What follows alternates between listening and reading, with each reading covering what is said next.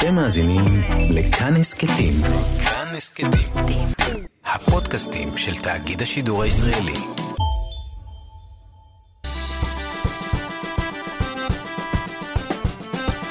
מה שקורה עם שירי לב-ארי.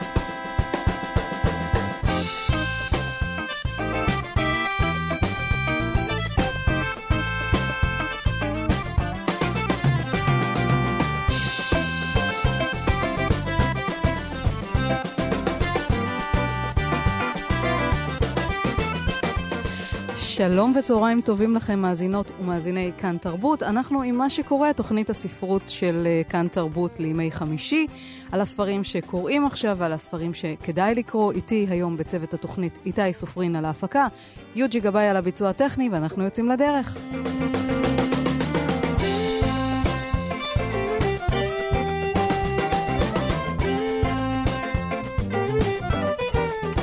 וכמו תמיד נתחיל במבט אל רשימות רבי המכר. בתחום ספרי הקריאה ברשת סטימצקי פותח את הרשימה דוד גרוסמן עם איתי החיים משחק הרבה, ואחריו האנשים שאהבנו של אה, ויקטוריה היסלופ. עוד ברשימה הזאת אה, ספר חדש של מיץ' אלבוים, האדם הבא שתפגוש בגן עדן, וגם ספר חדש ברשימה של אה, מירב הלפרין, מה יש לאהוב בדורון, מחברת רבי מכר, שניים כבר מאחוריה, וזה השלישי. ברשימת ספרי הקריאה של צומת ספרים, תציל אותי, של גיום מוסו, אלכס מיכאלידס עם המטופלת השקטה. נג'יב מחפוז, בית הקפה שלנו, ספר שעליו דיברנו כאן אה, בשבוע שעבר, וגם אה, עוד ספר שדיברנו עליו אה, באחת התוכניות האחרונות שלנו, ועכשיו הוא חדש ברשימה בצומת ספרים, והוא סלי רוני, הסופרת האירית עם אנשים נורמליים, נהדר ומומלץ מאוד.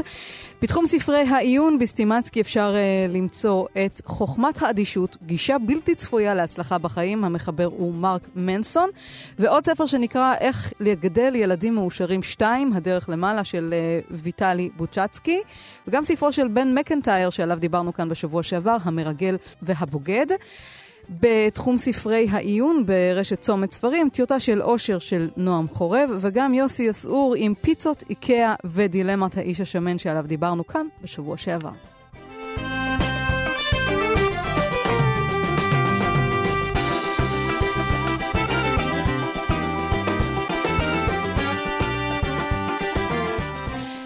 ישראל של שנות ה-50, ראשית הדרך, מדינה סוציאליסטית וימי הצנע, שני נערים נפגשים בקיבוץ בעמק. עדנה בת 15, ינקלה בן 16, היא בת קיבוץ מרחביה.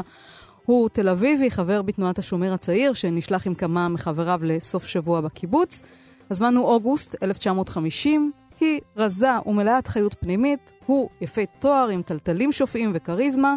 ומאותו חודש אוגוסט 1950 ועד מותו של ינקלה ב-4 באוגוסט 1981, חיו השניים 31 שנים טובות, רעות, שקטות, סוערות. עדנה שבתאי, אלמנתו של הסופר יעקב שבתאי, כותבת את uh, סיפור חייה ואת סיפור חייהם, ואיתנו באולפן. שלום, עדנה. שלום, שירי. אז מרגש uh, לארח אותך כאן באולפן, מרגש לקרוא את הספר הזה, שסיפור חייכם הפך בעצם לחלק מהמיתולוגיה הישראלית. כמעט. את מתארת את uh, ראשית היכרותכם. אימא שלך הזהירה אותך. היא אמרה לך, הוא יפה מדי. יהיו תמיד בחורות שיימשכו אליו, אבל במקרה הזה את לא ויתרת, וחוסר הוויתור הזה נמשך לאורך כל שנותיכם יחד. לא ויתרת.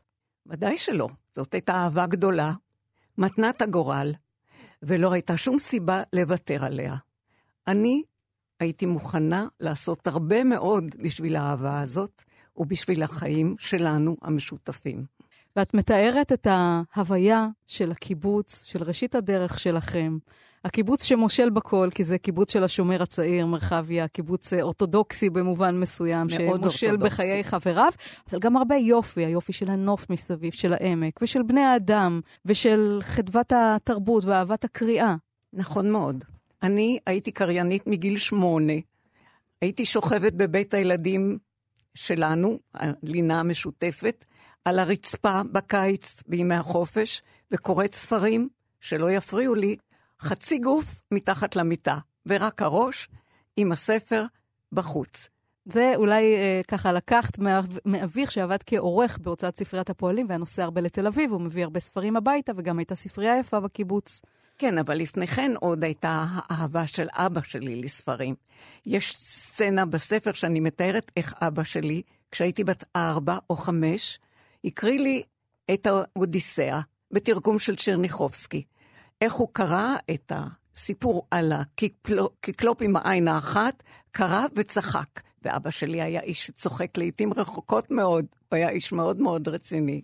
אז uh, אני רוצה לקרוא לך את התיאור הראשון שאת uh, פותחת איתו את הספר. היה יום שישי הראשון של אוגוסט. לפנות ערב ירדתי מגבעת המבצר הצלבני העתיק, שעליה נבנו במעגל בתי המגורים של חברי הקיבוץ.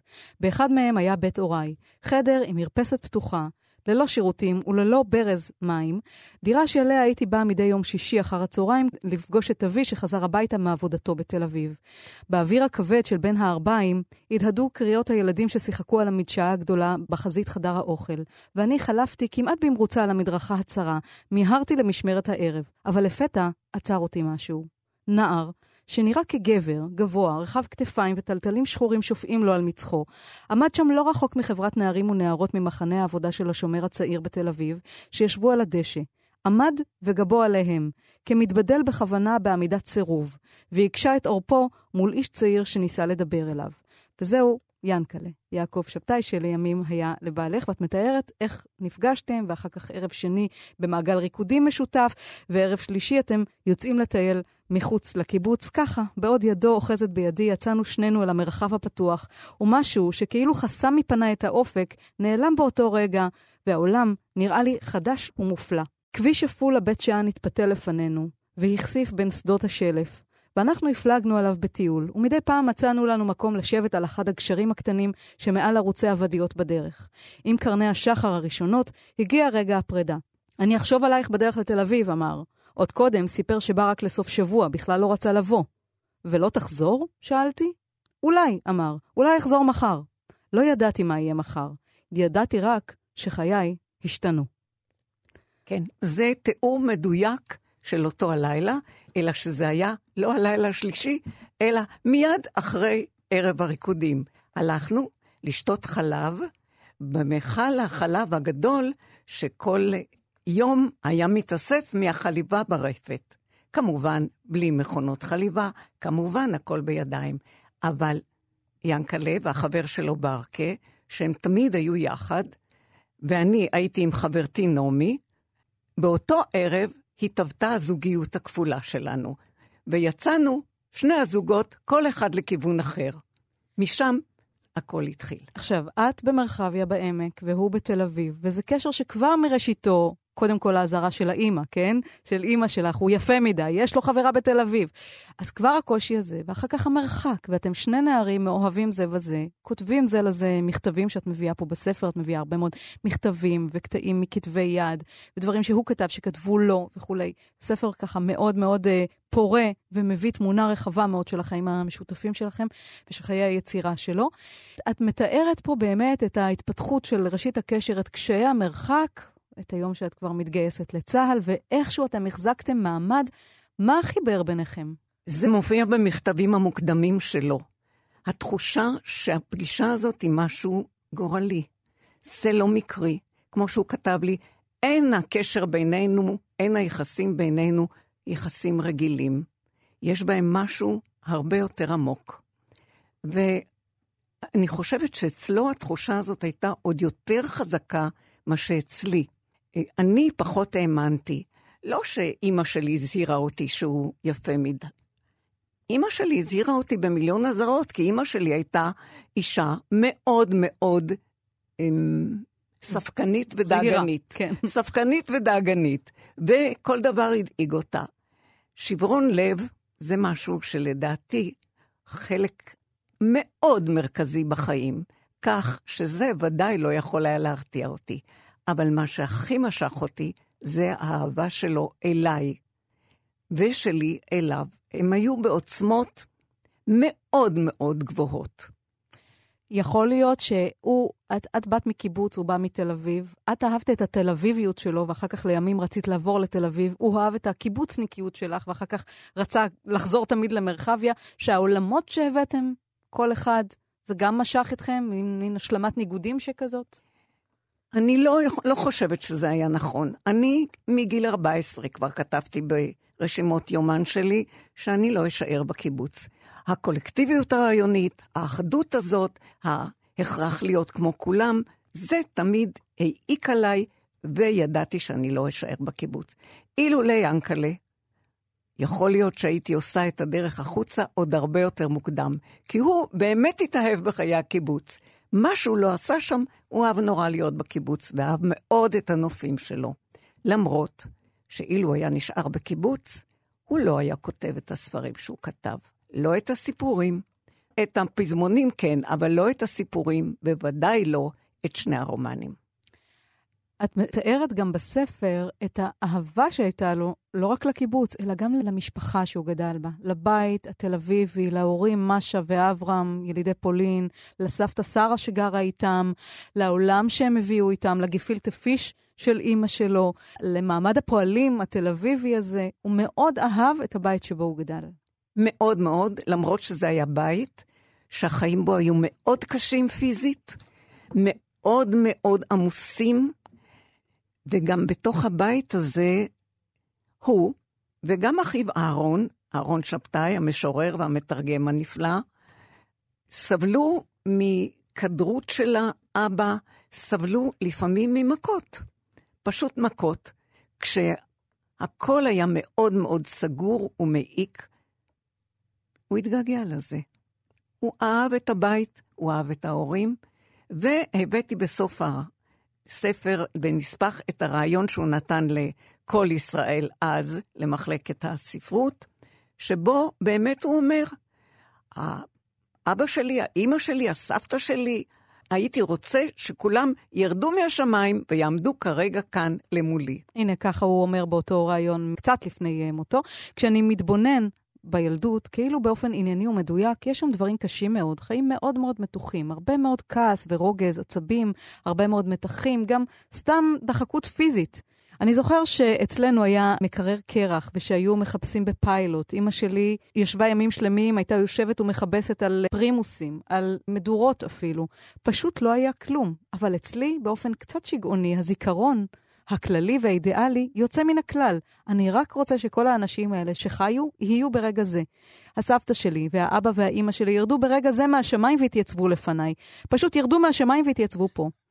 ינקלה היה מתגעגע לנסיעות לתל אביב, לאימא שלו, מחייך אילן, שזה אדם, חבר משותף שאת מראיינת בספר. הוא היה מספר לי על המאכלים שלה כשהיה חוזר, ה-JF, ככה הוא קרא, כן, לגפילטה פיש, הראשי תיבות האלה. במטבח הקטן הזה עם האוכל היהודי, מזרח אירופי הזה. מאוד יהודי, מאוד מזרח אירופי. ועם זאת הוא השתלב בחיי הקיבוץ, רצה להיות חקלאי, רצה להיות וטרינר, הוא גידל חזירים, הוא רצה, חלם ללמוד וטרינריה בהולנד, כמעט נכון. כבר נסעתם לשם. נכון. האמת שזה נראה לי ממרחק הזמן הזוי לחלוטין, אבל אלה העובדות, ואני מספרת עליהן. ינקלה ידע מכל דבר לעשות קומדיה, שמחה, שעשוע. הוא היה מתאר לנו איך סוחרי החזירים היו מנסים לשכנע אותו שיוריד קצת מהמחיר. נותנים לו בצד איזה כמה לירות, אז היו... איך בסוף בתור השכנוע הכי גדול, היו מוציאים נקניק גדול מהתיק, ואומרים, קח את זה שיהיה לשמח את האישה.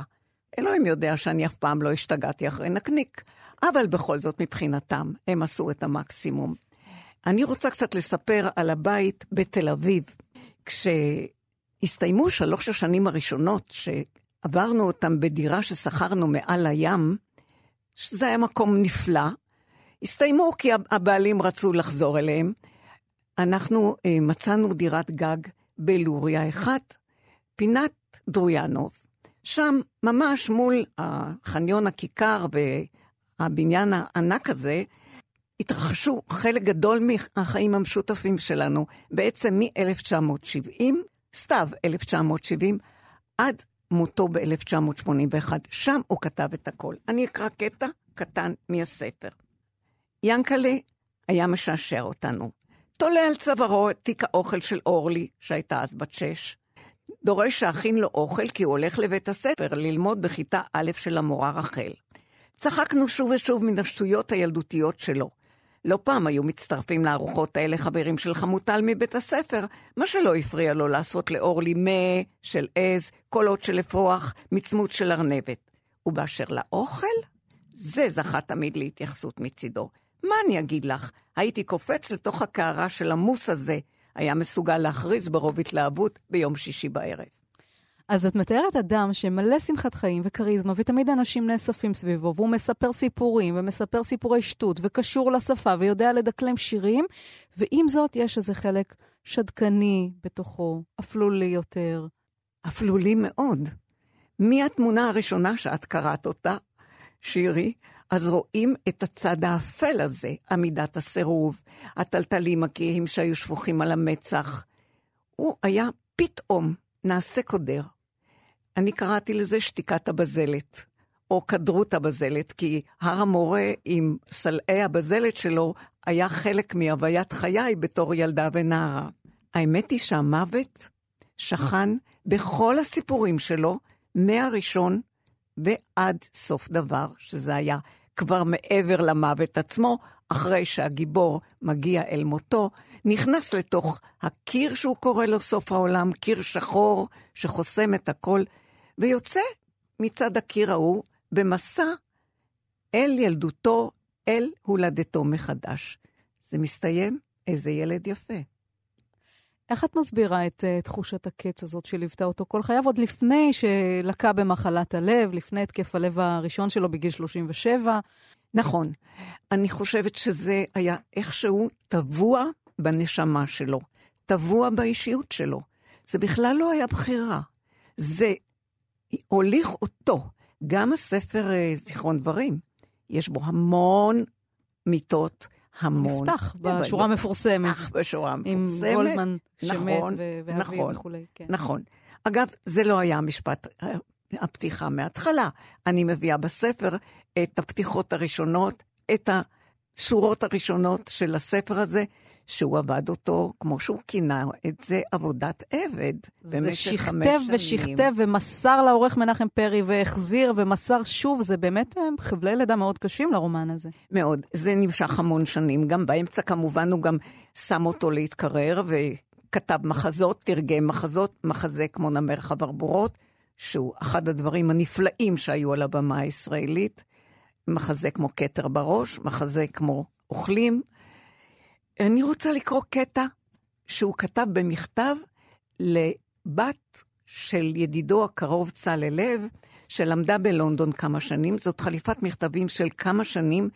אני ביקשתי שהיא תיתן לי את הקטעים על זיכרון דברים. אני מודה מאוד לטלי לב על המתנה הזאת שהיא נתנה לי.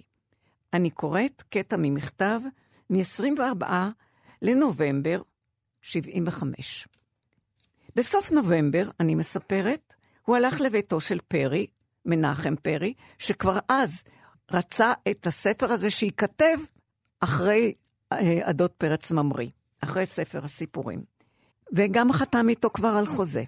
וזה גם קשור בסיפור אחר, אלא שעכשיו סיפור לא... סיפור דחיית כתב היד סיפור של דברים. דחיית כתב היד, קודם אני אקרא את הקטע, כן. ואחר כך נמשיך לשם.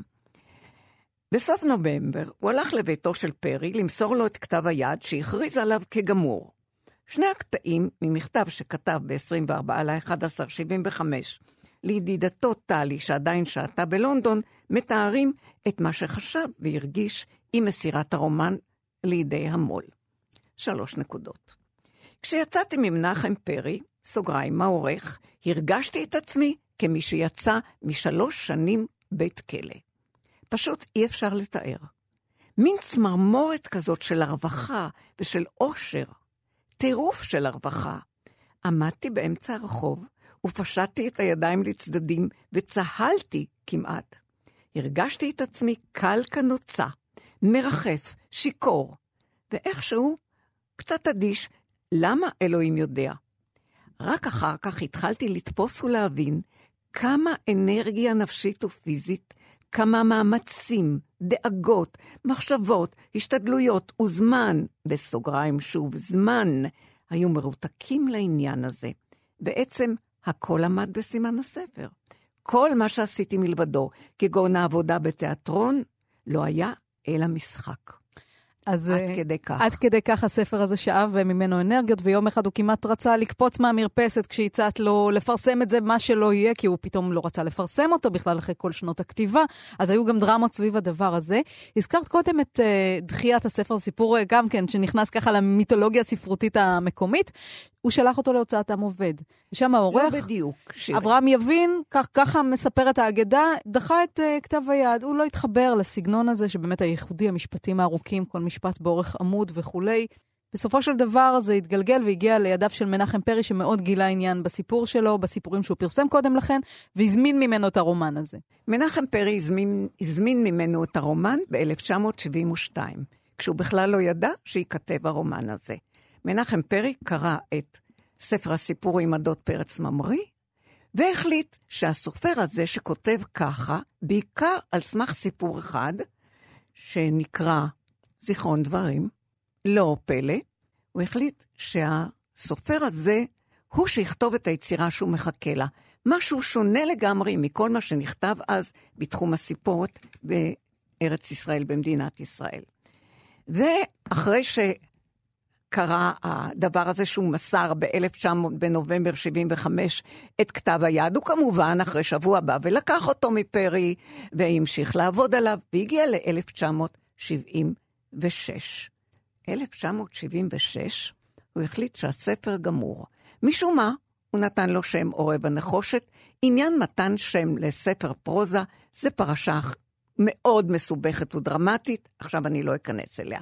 אבל הוא פרסם קטע בסימן קריאה וגם במוסף הספרות של הארץ, ובאנו לביתו של ידיד, ידיד מאוד קרוב, עוזר רבין, שאליו היינו באים הרבה, ושם, לשם היה בא גם אברהם יבין עם אשתו, ובאו עוד סופרים. שם היינו מבקרים אחת לכמה ימי שישי. עוזר רבין, שהיה ידיד מאוד קרוב של ינקלה, אמר לו, נו, אז מה אתה עושה עם הספר, שהוא כבר כנראה גמור? ויענקלה אמר, אני עוד לא יודע. הוא אמר, אולי תיתן אותו לאברהם יבין. אברהם יבין ישב שם. שהוא, ידפיס, שהוא יוציא אותו לאור בהוצאת אה, עם עובד. ינקלה כבר חתם אז חוזה עם מנחם פרי על הספר הזה, וכבר אנחנו יודעים שהוא ליווה אותו. ויאנקלה אמר, אני לא יודע. אמרתי לו, כשיצאנו, תלך מחר לפרי, תספר לו על זה, ותתייעץ מה, איתו מה לעשות. הספר כבר שלו. בינתיים, למחרת, ינקלה הלך, פרי אמר ככה, אם זה יוצא בספרייה לעם, שזה 20 אלף עותקים, אני לא יכול להוציא, להבטיח לך כן. את זה, בשום אופן. אז תיתן לו את זה. כעבור חודשיים בערך, אני באה בצהריים הביתה מהעבודה שלי בבית הספר התיכון המקצועי ברמת גן, בית ספר של אורט, אני רואה אותו יושב, דממה בבית. הוא יושב על יד שולחן הכתיבה, המכונה מכוסה, אבל לפניו פתוח איזה תיק קרטון. ניגשתי, אישה שלי, טוב שבאת חיכיתי לך, הוא אמר, והושיט לי שני דפים, כתובים בכתב יד. עורב הנחושת. זה היה מכתב לקטורה. זה היה משהו כל כך כבד, כל כך מלא שלילה, ובסוף הכותב או הכותבת כתבו, לא יכולתי להשתחרר כל זמן הקריאה ממועקה כבדה. טוב, את זה אפשר להבין, אפרופו זיכרון דברים, וסוף דבר. בוודאי ובוודאי. צחם אותו. כן. כבר. לדעתי, המועקה הכבדה הזאת היא שגרמה לכותבת או לכותב כן. לכתוב את כל המכתב הזה, הם פשוט שללו אותו מכל וכול. זה העניין- רומן שממש שינה את פני הספרות המקומית. כן, מנחם פרי גם אמר את זה בשלב הראשון שהוא קיבל את הספר בנובמבר 75. עדנה, אנחנו עכשיו כבר בתקופה שהוא כותב את זיכרון דברים, בשנות ה-70 בתל אביב, אבל בואי נחזור קצת אחורה לחיים שלכם בקיבוץ. מה גרם לו בכלל, לבחור הצעיר הזה, שרצה להיות וטרינר, להפוך לסופר? הרי זה לא היה מובן מאליו שהוא יהיה איש המילה הכתובה.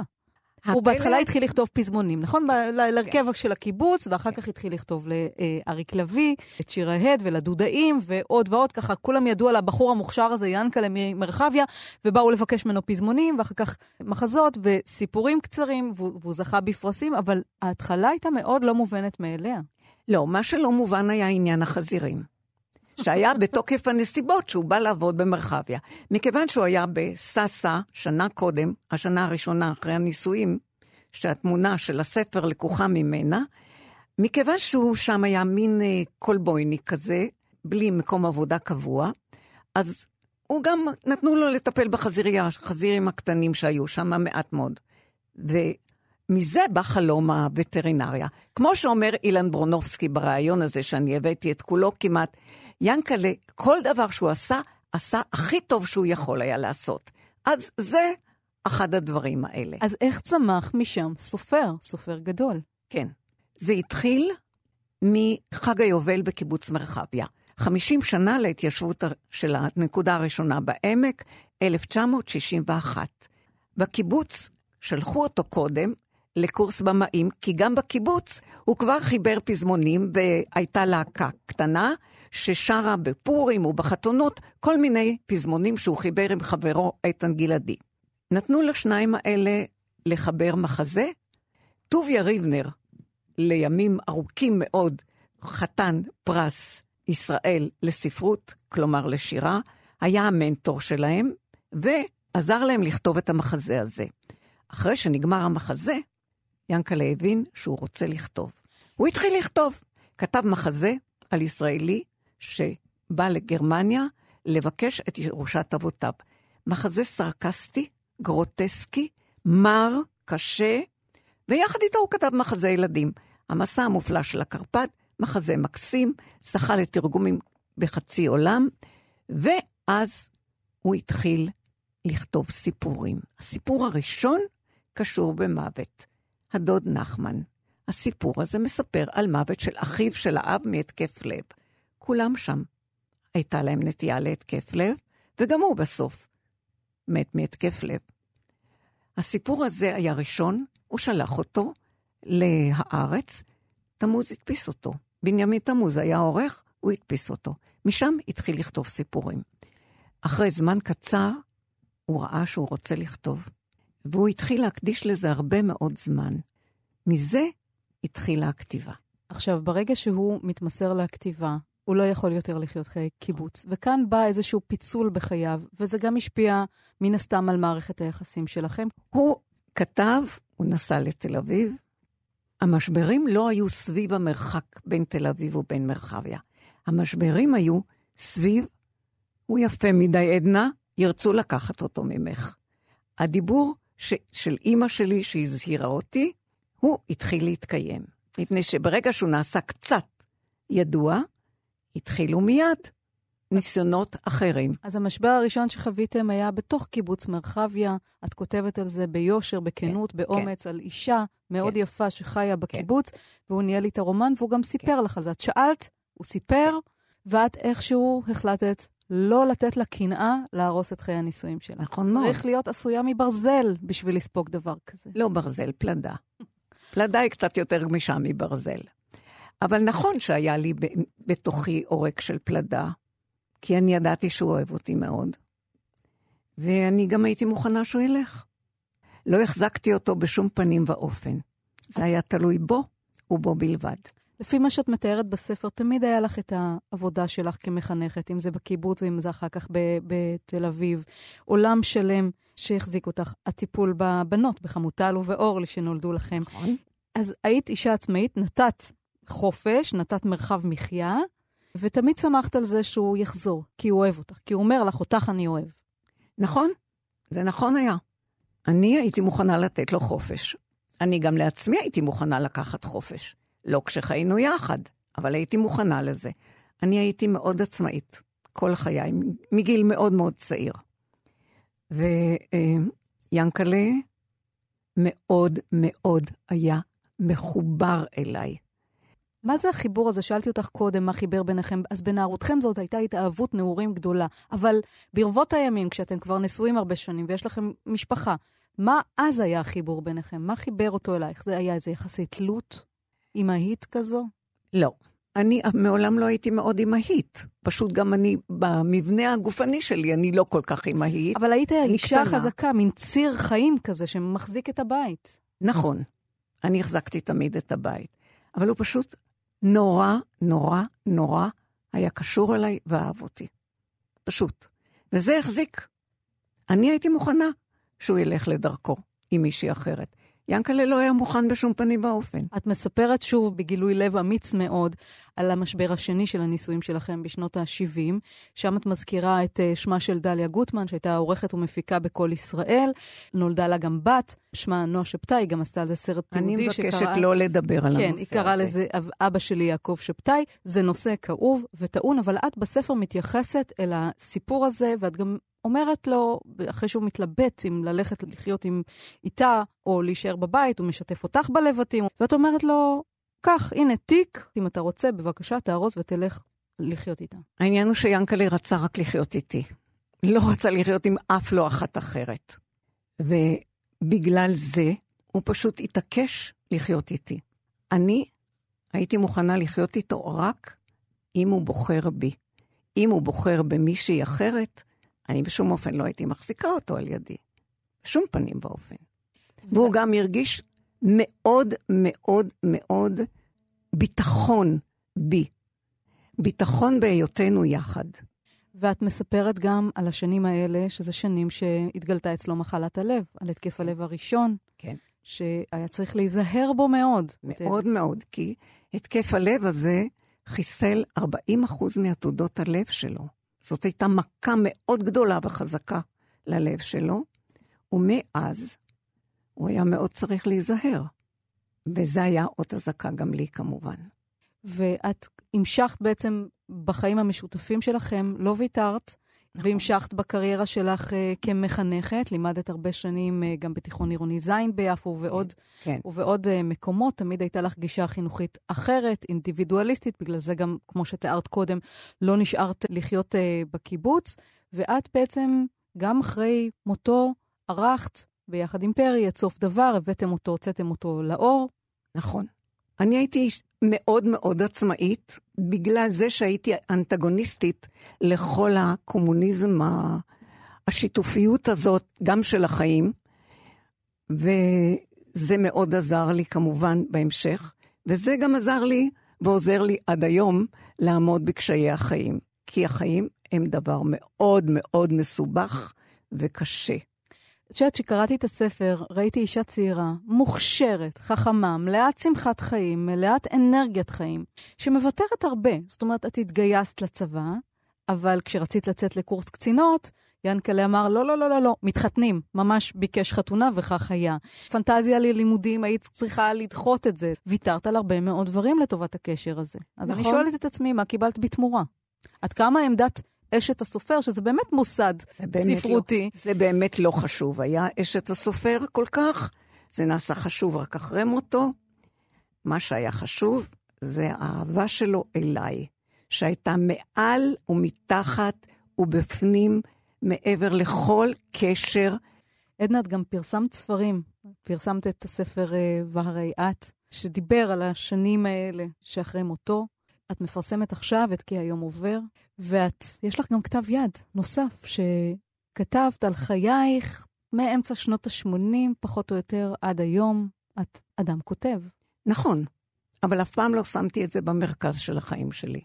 משום מה, לא ראיתי את עצמי כסופרת. ראיתי את עצמי כבן אדם עם אופק תרבותי עשיר. ולכן ככה זה היה. אז מה יש בכתב היד הזה שאני מניחה שעוד אה, יפורסם?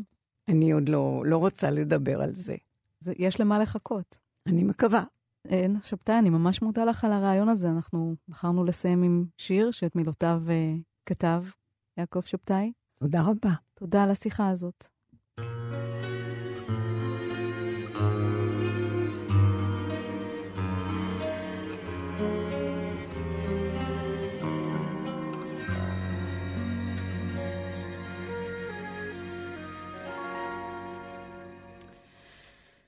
נושא אחר אה, לגמרי עכשיו, אי שם, זו הצגה חדשה, על פי הספר להיות שם של יז'י קושינסקי, ספר מצליח מאוד שגם עובד לתיאטרון ועובד לקולנוע, ועכשיו הוא עולה כהצגה של אנסמבל פספורט במוזיאון תל אביב. זאת יצירה בימתית לארבעה שחקנים ומסך, שמבוססת על העיבוד לבמה והתסריט של אה, להיות שם. נאמר עכשיו שלום ליוצרת ההצגה, יעל קרמסקי. שלום יעל. שלום, שלום, שלום, צהריים טובים. צהריים טובים. אז טוב להיפגש שוב בספר הנפלא הזה של יז'י קושינסקי, הפולני, להיות שם, ההצגה נקראת אי שם. וזה נפתח בכך שאדון גרנד, איש בעל ממון, יועצו הסודי של הנשיא, ואשתו אליזבת, הם נוסעים במכוניתם ופוגעים שלא במתכוון בהולך רגל, שמסתבר שהוא בעצם חסר בית, למרות המלבושים הנאים שלו. הם אה, חשים לעזרתו, שואלים מה שמו, הוא אומר שונסי. ואז מוסיף גרדינר, כיוון שהוא גנן, ושונסי גרדינר, הם מזמינים אותו להתגורר אצלם בבית. כל הידע שלו אה, בעולם מורכב מגינון, כי הוא גנן באמת, ומתוכניות טלוויזיה שבהן הוא צופה. משם הוא מצטט, זה העולם שלו, הוא הרבה שנים עבד כגנן בבית מעסיק, היה נטול משפחה, נטול מסמכים, נטול זהות, וברגע שהמעסיק הלך לעולמו, הוא יצא אל הרחוב. ופגש את אותם uh, זוג אנשים שהם מאוד מתרשמים מהדימויים, מה שהם רואים כדימויים, כן, הוא מדבר פשוט וישר, אבל הם קוראים את זה כמטאפורות, כדימויים מעולם הצומח. וכל אחת מהדמויות שהוא פוגש מלבישה עליו איזושהי זהות שמשרתת את הצרכים שלה. אז יעל, אני אשמח אם תספרי לנו איך נולד הרעיון לאבד את הספר הזה להצגה, ואיך השתמשתם בו כדי להדגיש את הרלוונטיות של הספר הזה. אז אה, ראשית אה, זה תיאור מאוד מאוד מדויק, תודה שירי של המהות של ההצגה, אכן כך. הרעיון נולד מתוך המציאות הקיומית אה, שלנו בחברה הישראלית בשלב שבה אין לנו הנהגה. ואנחנו מתקשים בעצם לייצר חברה שמצליחה להיות מובלת על ידי מנהיגים שאנחנו רוצים בהם, כולנו, ומאמינים בהם, או לפחות אה, אה, שהרוב הגדול רוצה בהם. והפיצול הזה בחברה וחוסר היכולת להרכיב בפעם השנייה ממשלה הוא רק אה, פועל יוצא של איזושהי תחושת בטן או תת-מודע קולקטיבי שהיה ברגע שיצאתי לכתוב ולאבד את היצירה הזו. למען האמת אני מרגישה שהאופן שבו המילים שאנחנו שומעים מהמנהיגים, שומעים ממי שאמור להוביל אותנו, מתרחק מהמעשה או מתרחק מהמהות והכוונה, יוצר אצלנו בלבול גדול מאוד, ורוב מה שקורה לנו זאת התרשמות ולא באמת אה, יכולת להאמין אה, שהכוונה, הלב והמילה נמצאים באותו מקום. כן. וזה מה שקורה בהצגה הזו. נכנס מדי פעם שחקן שמגלם את הנשיא, נשיא ארצות הברית, והוא נואם נכון. כל מיני נאומים חוצבי להבות, שהוא לא אומר הרבה חוץ מהבטחות מעורפלות לעתיד טוב יותר, כן? אבל האיך שהוא אומר את זה, הסגנון ה- ש- שמקרין המון המון ביטחון, זה עכשיו, הם בעצם, זה שוב, זה קשור לחיצוניות של הדברים, לאיך של הדברים. כי שונסי נכון. גרדינר המסכן הזה, הוא בעצם באמת אדם חסר קול, אבל הם בטוחים שהוא משהו, לפי מה? לפי החליפות המחויטות שהוא כנראה לקח מהבוס המת שלו, כן? המנהל שהלך לעולמו. עכשיו, כשהוא אומר את האמת, כי שונסי הוא היחיד כמעט שאומר את האמת, שואלים אותו מי אתה, הוא אומר גנן, וכל מה שהוא אומר לקוח באמת מדברים שהוא ראה וחווה. הוא היחיד שאומר את הדברים כהווייתם, כפשוטם, אבל כל השאר רואים בהם מטאפורות בעצם. נכון, ואני חושבת שאפילו יש עוד אה, רכיב במנגנון האישיותי שלו, של שונסי. הוא יוצר שיקוף לכל הסביבה שלו חסר שיפוט או עמדה. וזה מה שבעצם הופך אותו לפופולרי ואהוד כל כך על כולם. דווקא השיקוף הלא, ללא שיפוט וללא עמדה מכניס אותו לאזורי ההקשבה שהדמויות שממולו צמאות מאוד אליו וחשות מאוד בטוחות לידו. איך היא אומרת, אה, אליזבת, נדמה לי, באחד הרגעים, בני אדם צמאים לאמת, הם לא שמעו מילת אמת הרבה זמן. נכון. הוא פתאום מביא זה... את זה, זה מרענן. נכון, נכון. הם לא שמעו את הצליל הזה זמן רב מאוד. וזה אכן אה, המהות של מה שאנחנו מנסים לעשות בהצגה הזו. ההצגה גם אה, מושתתת על נאומים אמיתיים של נשיא ארצות הברית מרוזוולט עד טראמפ.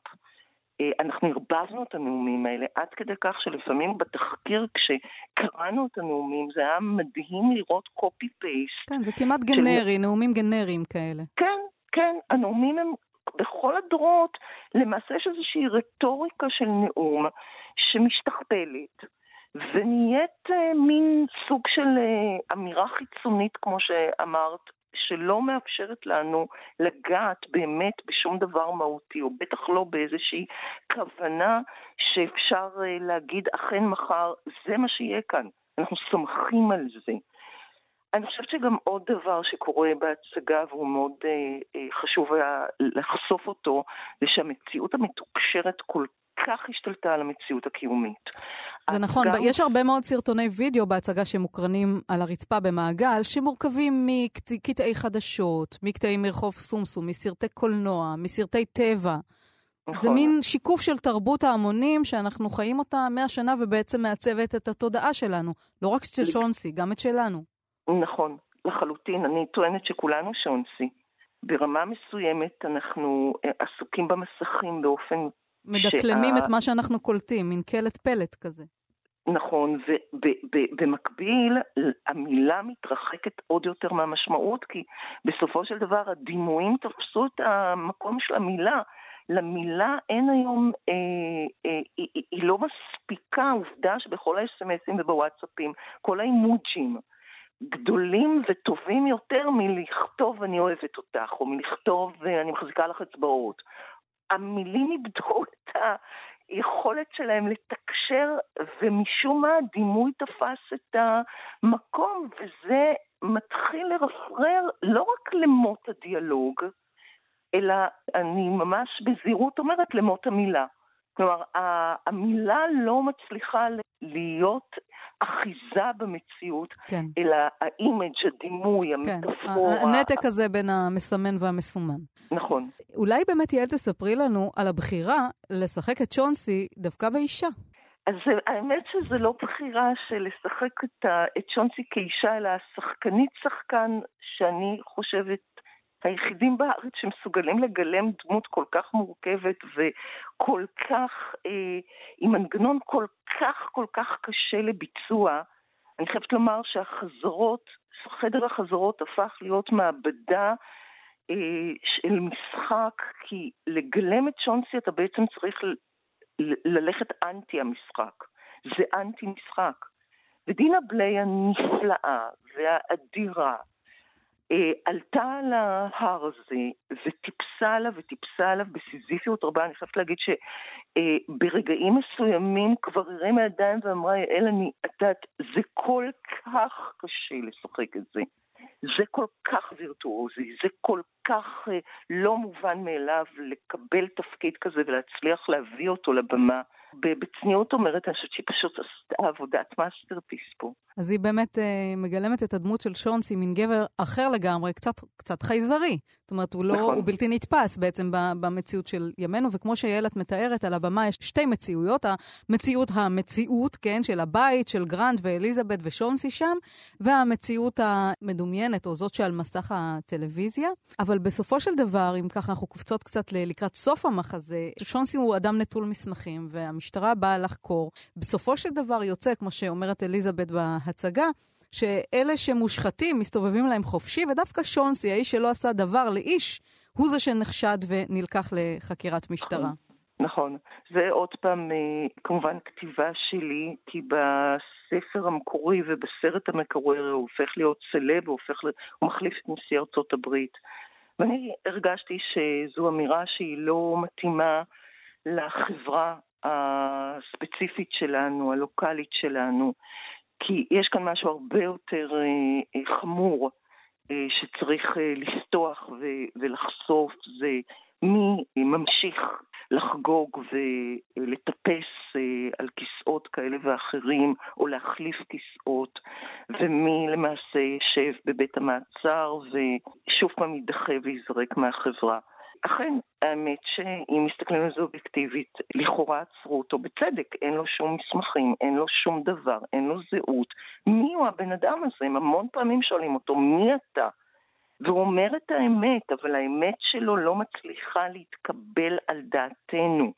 וזה מה שאני רוצה לחדד, הנושא הזה של מה מתקבל על דעתנו, ולמרות שהוא האמת, ומה לא מתקבל על דעתנו.